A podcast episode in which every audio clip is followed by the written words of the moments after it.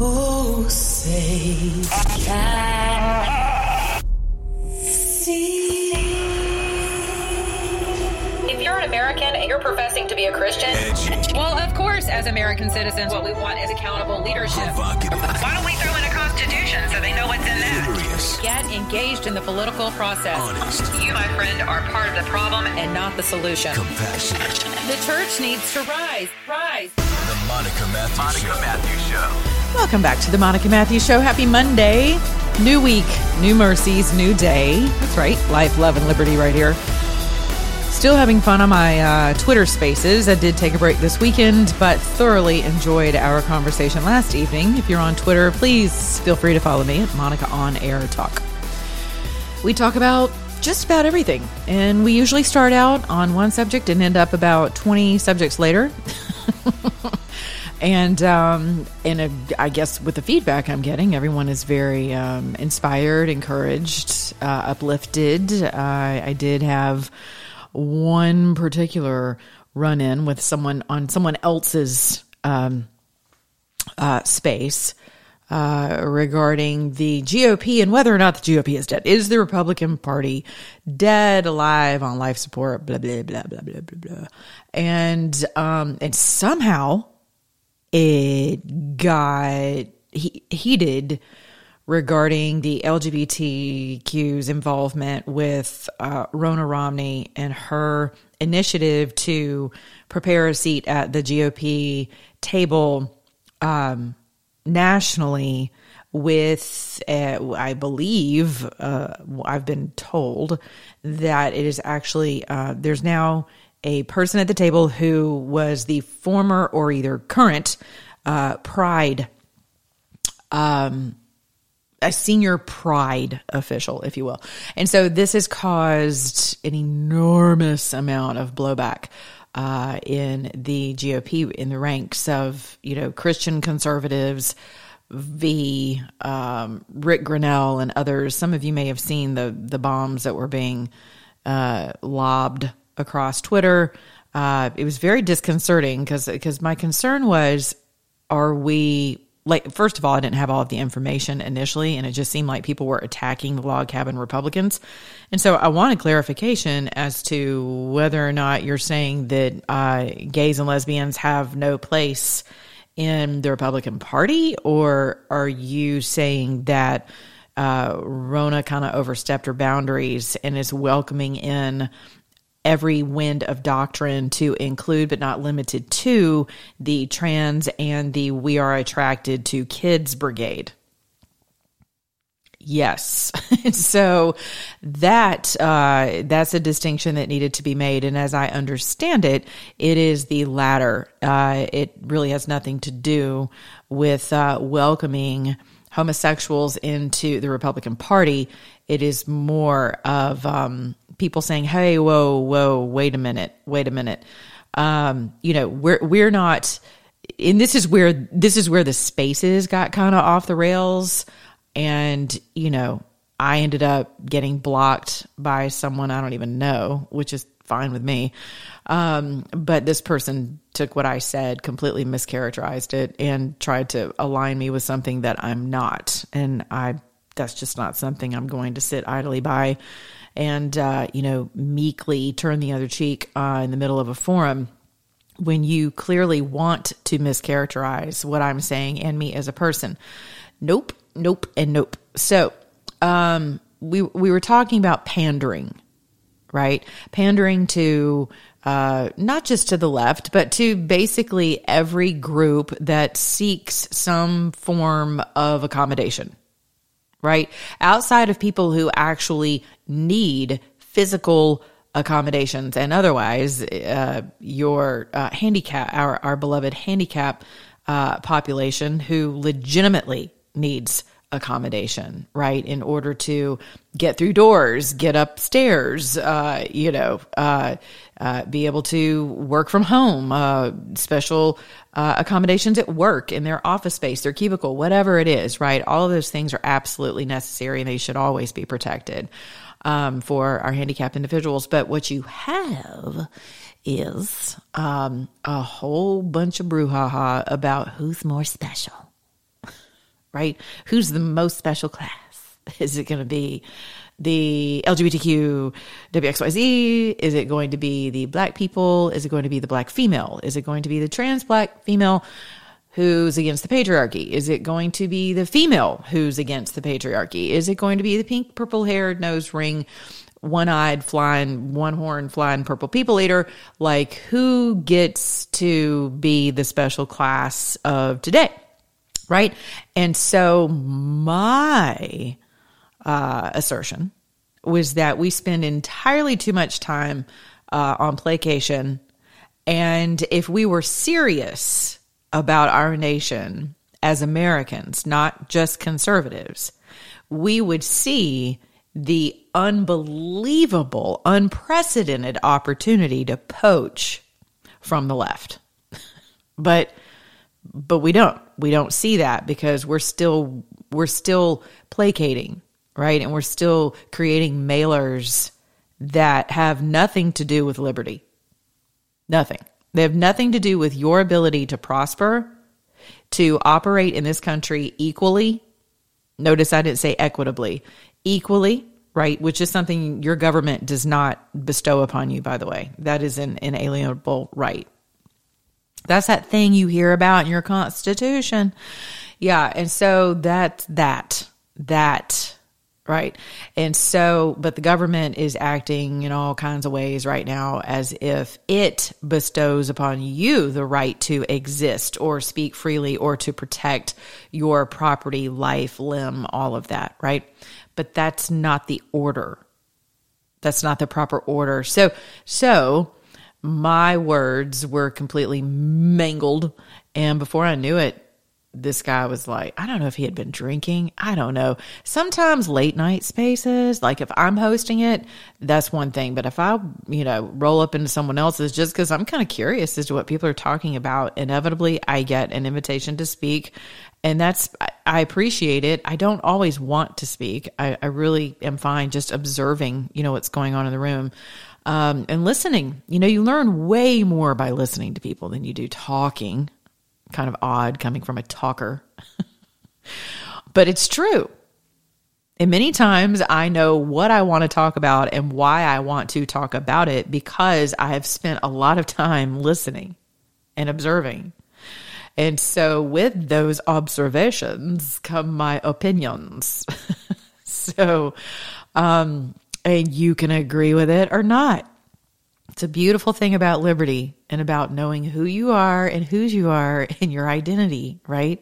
Hopefully, your identity does not begin and end in a letter of the alphabet, in your melanin or lack thereof, uh, in your sexual organs or lack thereof.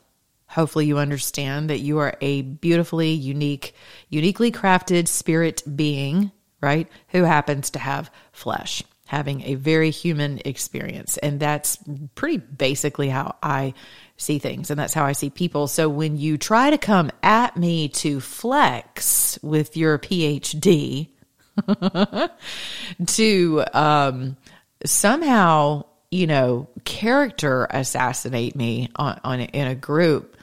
It just depends on when you catch me, I guess. But this this dude caught me at a time when I was like, nah, I've heard just about enough. And and really, you know, and this is this will pertain to you guys as well. Especially as you are, if many of you probably are engaged in the political process, I am not. I'm not. I told you that. I am moving further and further into ministry.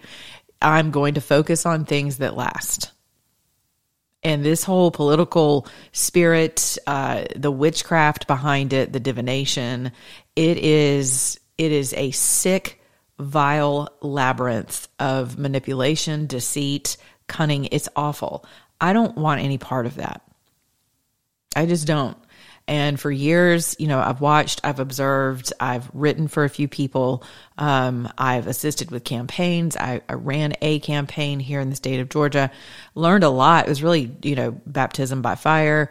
Um, and just realized, you know, through this whole past year that it's like, and everything that you guys are going through, right? That we're all going through collectively. Um, what matters is what matters. And we are in the middle of some really interesting times in this country.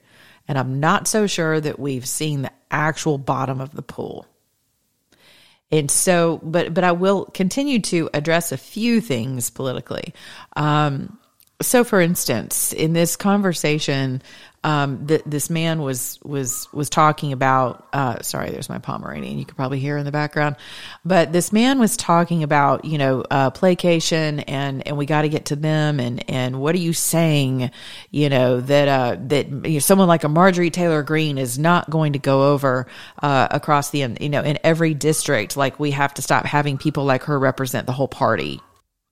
And he was again. I'm not sure if he was he may have actually been drinking because he just kept repeating himself like he was belligerent. And I'm like, all right, dude, like just take another sip, put yourself on mute or something, but you're starting to sound just like ridiculous. And um, so he's trying to make the point, and I, I thought I had finally gotten his point, but his point was moot it was unnecessary. It didn't really have a place in the conversation because he wasn't making his point. He was he was he was stating information with the intent to accuse the person who was hosting the space, right? But he wouldn't just come right out and say that. It was almost like he was defending a position that no one else had even postulated about. I mean, it, it wasn't even it wasn't even part of the dialogue at that point, right? So instead of saying, "Hey, you guys, uh, fun fact Marjorie's probably great for Georgia, but she's not going to work as it pertains to representing the entire party all over the country. Now, that would have been an entirely different conversation, and he would have actually been correct. And that is something to consider, right? Because many times we're looking for cookie cutter candidates um, because we were talking about what does it really mean to be a Republican, right? A conservative. So I, I just went, everyone's arguing about it. No one had definitive answers. Everything was very feely, esoteric, you know. So I'm like, well, what the hell? Let's just go over to the website, see what Ronna has to say. So you go over to GOP.com, whatever, and there it is right there. It tells you exactly what the GOP stands for, which effectively is basically like my show, Life, Love, and Liberty, minus the love, right? But it very, very basic, basic tenets doesn't even get into any of the social issues per se. You know, because if you're defending life, clearly you're going to to defend all life. Right? And so that's kind of an obvious. So it it also kind of saves you from drowning in the weeds of the issues, right? Because right now, one way you can poach is understanding that everyone is feeling the effects of supply chain diminishes, uh, diminishing. Um, you've got uh, your gas tank, right? Um, everyone feels that. Grocery stores are, uh, you know, missing uh, things that prices are through the roof. Uh, everyone can relate to that, right? So, so the economically, the, the, economics of the country right now are really your friend if you're wanting to grow your base right? And that way you stay out of skin color, sexual preferences, sexual orientation. Uh, you stay out of all CRT. You know, you say you stay out of all of that because you make it extraordinarily simple, um, conservative centric. And hey, man, how's this other way working out for you? Right? So let's look at this way. And so, but a lot of people, sorry about that. Um, but a lot of people cannot do that they get stuck in the weeds of the issues. And so everyone's kind of like floundering. So I went over to the GOP.com, read the thing out loud.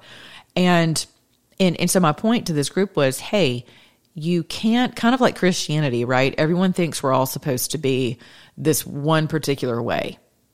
You know, well, Jesus said to turn the other cheek. Yes, he did. And, you know, Jesus also flipped over some tables right? Because of the injustices of what was going on in his father's house that was making a mockery of God's temple. It was not a house of prayer, it was a house of mammon, right? It was not a house of submission to God and his 10 commandments. It was a it was a temple of mammon and oppression because there were over 600 commandments, right? And so God, Jesus is like, nope, nope, nope. This is not what my father had in mind. And, uh, and he was not as polite as a, as a country lane after a spring shower. For those of you my age, you know exactly what I'm referring to.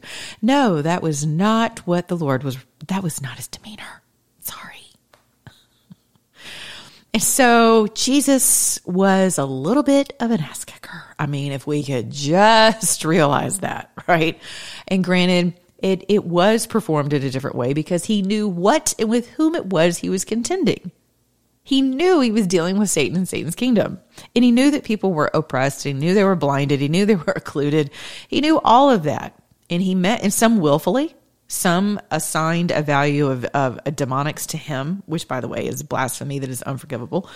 Um, you know, and he knew that too. He knew what was in their hearts. He knows what's in your heart. He knows what's in mine, right? But he was not weak. He was not a pansy. He just wasn't. And he certainly was not about watching people being oppressed. He was not. He was there to defend the cause of the widow and the orphan in God's kingdom and to liberate the captives. And he's still here, and so's his word for that exact reason. So, if you could ever remain liberty centric, you would know that there are many personalities within God's kingdom and in who still rally around the principle of liberty. But they come in different personalities, okay? And Marjorie Taylor Greene happens to be one personality type. She is the darling of mainstream media in terms of mocking um, and in in using as a banner as some kind of an indictment across the entire GOP because she is one of the I'll tell you one reason why I think she's uh, such an obvious um, uh, what's the word I'm looking for? It escapes me at the moment. My apologies, but she's such a firebrand, right? Like she's just she draws fire constantly is because who else is stepping up to the degree that she is? Who? She's a fresh woman. She's a fresh woman. I love it. She's a freshman congresswoman. Um, and so she's, you know, she's got the mic, she's got the cojones, she's got, she's got the heart, she's got the mind to do it, and she does it. And where's everyone else? No one else is precluded from doing exactly what she's doing, but she's doing it. And so what they try to make her appear to be is some kind of a, you know, just maniac, um, this some kind of an extremist, right? And it doesn't really take much because the left is so extreme right now. It, it doesn't take much to for them to make you appear to be extreme because this is the this is the di- this is the dichotomy in which we live. This is the arrow is totally upside down on the milk carton. So this is just where we are as a nation. So this dude saying he was really, I think, embarrassed by Marjorie Taylor Greene and saying that she would never fly in a place like, you know, Illinois, right? I don't know, maybe not. But she's certainly not going to fly in other GOP uh, strongholds around the country because her matter of fact she doesn't fly for most of the GOP establishment if if not all here in the state of Georgia. Don't be fooled. For anyone who would ever accuse Marjorie of being establishment you are foolish.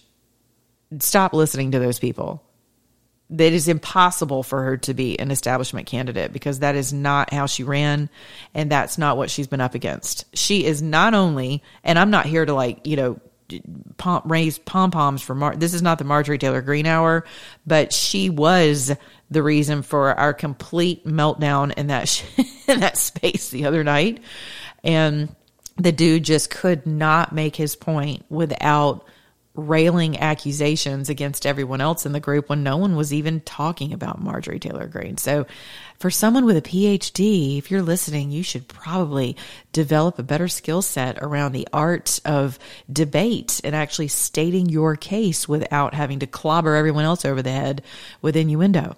That would be amazing. So, anyway, Marjorie. Yes, some of you are like, "Oh my gosh, we got to get away from that." We, we, I'm like, well, just focus on your own district. Focus on your own district and your own district's needs.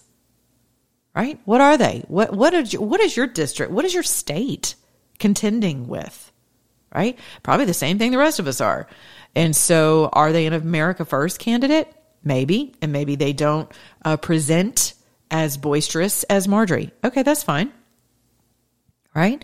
You don't have to draw a hard line against Marjorie to run in the same party. I mean, that's just silly. That is a that is a very playground way of, of manipulating you, the voter, into thinking that you have to swing all the way over the other side, which is how this whole conversation began. The placation techniques have got to stop because while we accuse as conservatives people on the left of always championing uh, identity politics, no one is doing a better job of that right now than your GOP. And so, if you are going to engage in politics in your respective county or state, I'm going to encourage you to stay away from identity politics. Quit trying to attract people because of their skin color, their ethnicity, you know, their toenail polish, their sexual persuasion or affinities. Stop it.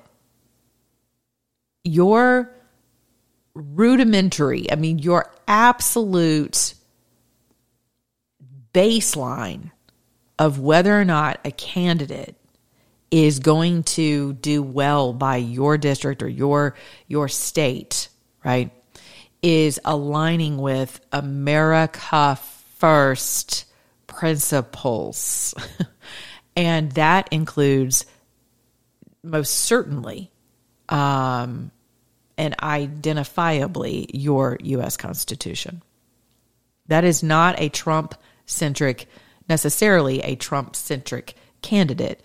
It could be something they hold in likeness with President Trump. But, um, you know, I, I, know many people are making your primaries about President Trump and his endorsement. I live in the state of Georgia. Uh, David Perdue has just announced that he is going to primary uh, he will run in the primary against Brian Kemp, along with Vernon Jones and Kandiss Taylor. And I believe there are two other candidates who have not quite qualified or announced yet. I'm not sure.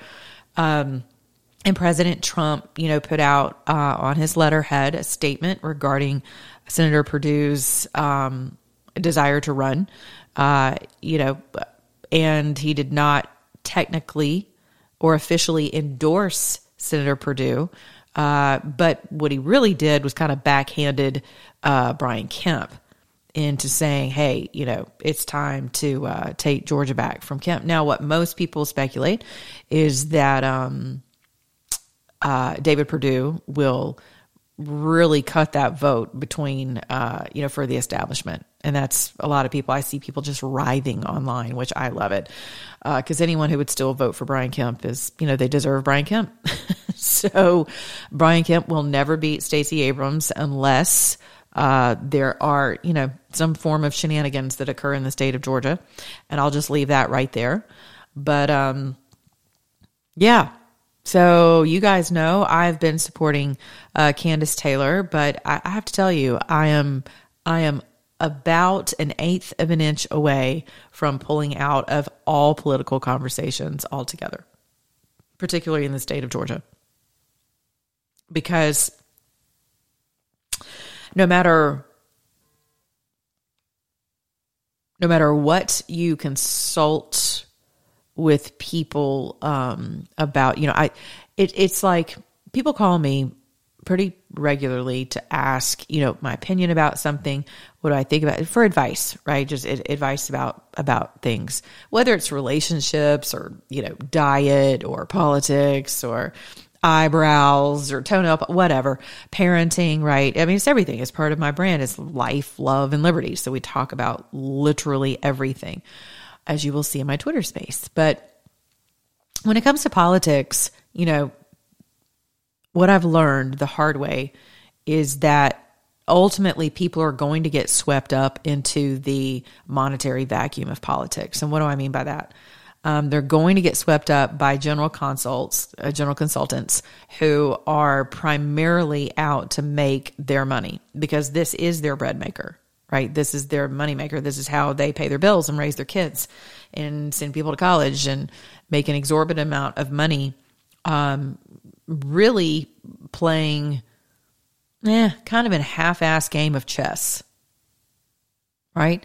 And so I have no respect for a lot of people in that field. There are only a few, probably I can count on one hand, if that, um, who I trust in that industry of general consulting, which is very different from your campaign manager, right? They're very different roles. And so, um, and so inevitably the candidate, it's almost like, okay, how can I, here's a good analogy. It's almost like a recording artist, because this is the industry I came out of. So the music industry, right? You spend your whole life as a young person, teenager, just wishing that somebody would give you a record deal right? And then as soon as you find someone who will shop you, it could be an attorney who has um, solicitation privileges, who can solicit your material to record labels because most record labels will not take unsolicited material. Um, so you've got attorneys who do that. You could consider that attorney your general consult, right? And so that attorney, uh, basically, you're putting together a campaign as an artist, right? What do you look like? What kind of clothes do you wear? What kind of music do you sing? What's your genre? right? Uh, what now in this day and age, it's what are your political stances, right? Where, where, do you stand socially on things? Now it's how many followers do you have? Uh, how much influence do you have already? So there are all of these uh, components, which is the same thing that people look at whenever they're dealing with a candidate. How much money have you raised on your own? How many donors do you have currently? Um, how much do you think you can raise? Are you likable? Are you cute? Do you have a cute figure? Do you know how to dress? Do you know how to speak well? Um, there are many, many, many factors that go into, but primarily, primarily the main factor is not for every GC, it's not necessarily a win because it's kind of like, again, the record labels. Many times they will sign an artist because they have another candidate, I'm sorry, another artist that they want. They've already poured an enormous amount of time and years and effort and money, resources into marketing, lots of butt patting and back scratching at parties that you really don't want to be at, right? And uh, all over LA and in New York, everywhere. And so you've already put a ton of money into this other artist who is kind of similar to the artist that you are pretending to shop and maybe you do shop them and get them some lowbrow deal that's really crappy. And you know why you do that? To get them off the market. So you get them off the market because that person could take away your market share with the other the other uh, singer or the other candidate in this case with GC. So it's pretty much samey samey. It's the same kind of crappy business, right? And some and for not, for every GC, a, a loss you know, is not the end of the world because it depends on your candidate and it depends on your roster, kind of like your record labels. So, all that to say, um, it's going to be interesting to see what happens in the state of Georgia, along with other states. You know, I've had people ask for advice on messaging, uh, comms, you know, things of that nature. And and really, messaging for me is is every is imaging. It's everything you say, you wear. It's how you carry yourself. It's your uh, it's li- it's literature. It's what you're putting out on social media. You know, everything about you messages something to people right? And whenever you see someone go in the exact opposite direction or not cons- consistently not take your advice, there comes a point when you just go, okay. You have to. Because there are some things that signal that some candidates are more serious about being a candidate than others. And being a candidate and being an activist are two completely different things. Although this current political environment does lend itself to a little bit more friendliness where you uh, candidates because I, I, know there are many of you who are candidates who listen to my show um, where you're getting a ton of free advice by the way but many of you um, are activists and you know that in this climate some people want you and need you to be an activist. So it may actually pay off for you right now. Whereas, mm, I don't know, maybe six to eight years from now, that won't fly because it depends on where the culture is and whether or not people have gone full fledged back into this fake, phony, rony statesmanship like, well, as long as he smells good and he speaks well and he doesn't tweet mean stuff, then he's our guy. And if you can't look at your United States Congress and your Senate right now and tell that that has completely screwed you for the past umpteen years and you need to change your method of operation, then I don't know what will. I mean, it is a complete circus. And so, yes, I'm, I was slightly disappointed that President Trump did not get out ahead of the primary and endorse, um, to me, the person who has worked the hardest to even maintain David's seat, for God's sakes, and that was Kandiss Taylor. And she still is um, working diligently and faithfully, I might add. They're two very important um, components to a candidate. Are they a faithful person? Not only in the true sense of faith, right? Are they faith centric, right? Um, who do they worship other than themselves and their donors? That's that's a very important question to ask, right? But are they faithful? Are they faithful over the little things? Right? Um, because if if someone's faithful over the little things, then they can usually be trusted with the bigger things. And so you should take the time. Many of you are like, I've never heard of Kandiss Taylor. I'm like, well, do your research. Do your research about Kandiss and volunteer for her campaign, right? Donate to her campaign. Um, as I understand it, I don't think she even has a GC at the moment. I think she has a campaign manager, and you know she's rolling along quite quite nicely with grassroots, uh, which is a big deal, a big deal. So maybe President Trump has his own reason, obviously, that he has not uh, formally endorsed anyone. Uh, as I understand it, Senator Perdue was not super pumped about running to begin with, uh, and and did so, you know, for who knows what reason. I don't know. I'm not in that camp. I have no idea and I, it would be pure speculation on my part, other than what I've heard. So, um, there we are. And yes, last evening we talked about the holidays, right? Coming up, and whether or not you guys are feeling like Christmas is just totally off this year. And most of you do. So, you know, just shopping, right? Just going to Lowe's and putting up my Christmas stuff and, and, and just, it, it feels like, I don't know, I feel like I'm in the Eastern bloc, right? Where my grocery stores are feeling a little weird too. Shelves are empty. Lowe's is not Christmassy. People are still looking at you like you're on crack if you're not wearing a mask because they're so deathly afraid in your urban areas. They're still driving around in their cars without a mask. I mean, with a mask, it's nuts. And so it just, it just feels off. It just feels off. And so I was like, you know what? I wonder if anyone else feels this way and just posed the question. And we ended up having a miraculous three hour conversation like we normally do in my spaces. And, you know, just hear from, gosh, black, white, purple, green, young, old politicians, you know, current Congress member. I mean, you name it. They roll through my spaces and I love it. Christian, Muslim, you know, they're from all over the world. It's, it's a really cool thing. I hope that President Trump's platform will offer something of this nature. Um, I just think it's very good for people to hear each other's voices.